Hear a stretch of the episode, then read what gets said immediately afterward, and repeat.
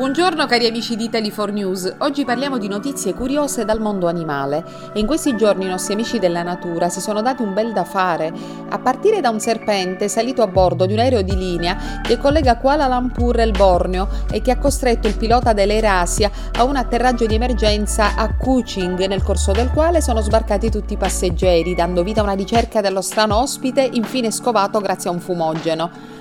Il video del serpente, già virale su TikTok, mostra la sagoma del rettile ondeggiare da una parte all'altra dell'aereo all'interno delle plafoniere accese, cioè proprio sulle teste dei passeggeri. E comunque non era la prima volta. Un episodio simile accadde infatti nel 2016 su un volo Aeromexico, dove stavolta il serpente si trovava in cabina strisciando qua là lungo il soffitto. Ma non sono solo gli animali stranieri a fare i birbanti. In Italia, per esempio, specificatamente a Palermo, una bella gattina nera ha occupato un cinema per una settimana senza che nessuno riuscisse a farla uscire Raggiunta infine dalla sua mamma gatta, ha ritrovato la via di uscita tramite la presa d'aria di un bagno. In ogni caso è stata ben trattata dai proprietari della sala che durante il soggiorno le hanno garantito acqua e alimenti.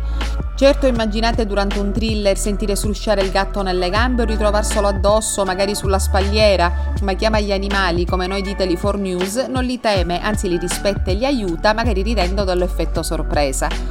Infine, sempre riguardo gli animali, ci uniamo al coro degli indignati per il recentissimo servizio di presa diretta, programma RAI, in cui sono stati mostrati cani sottoposti a saune, massaggi e trattamenti estetici.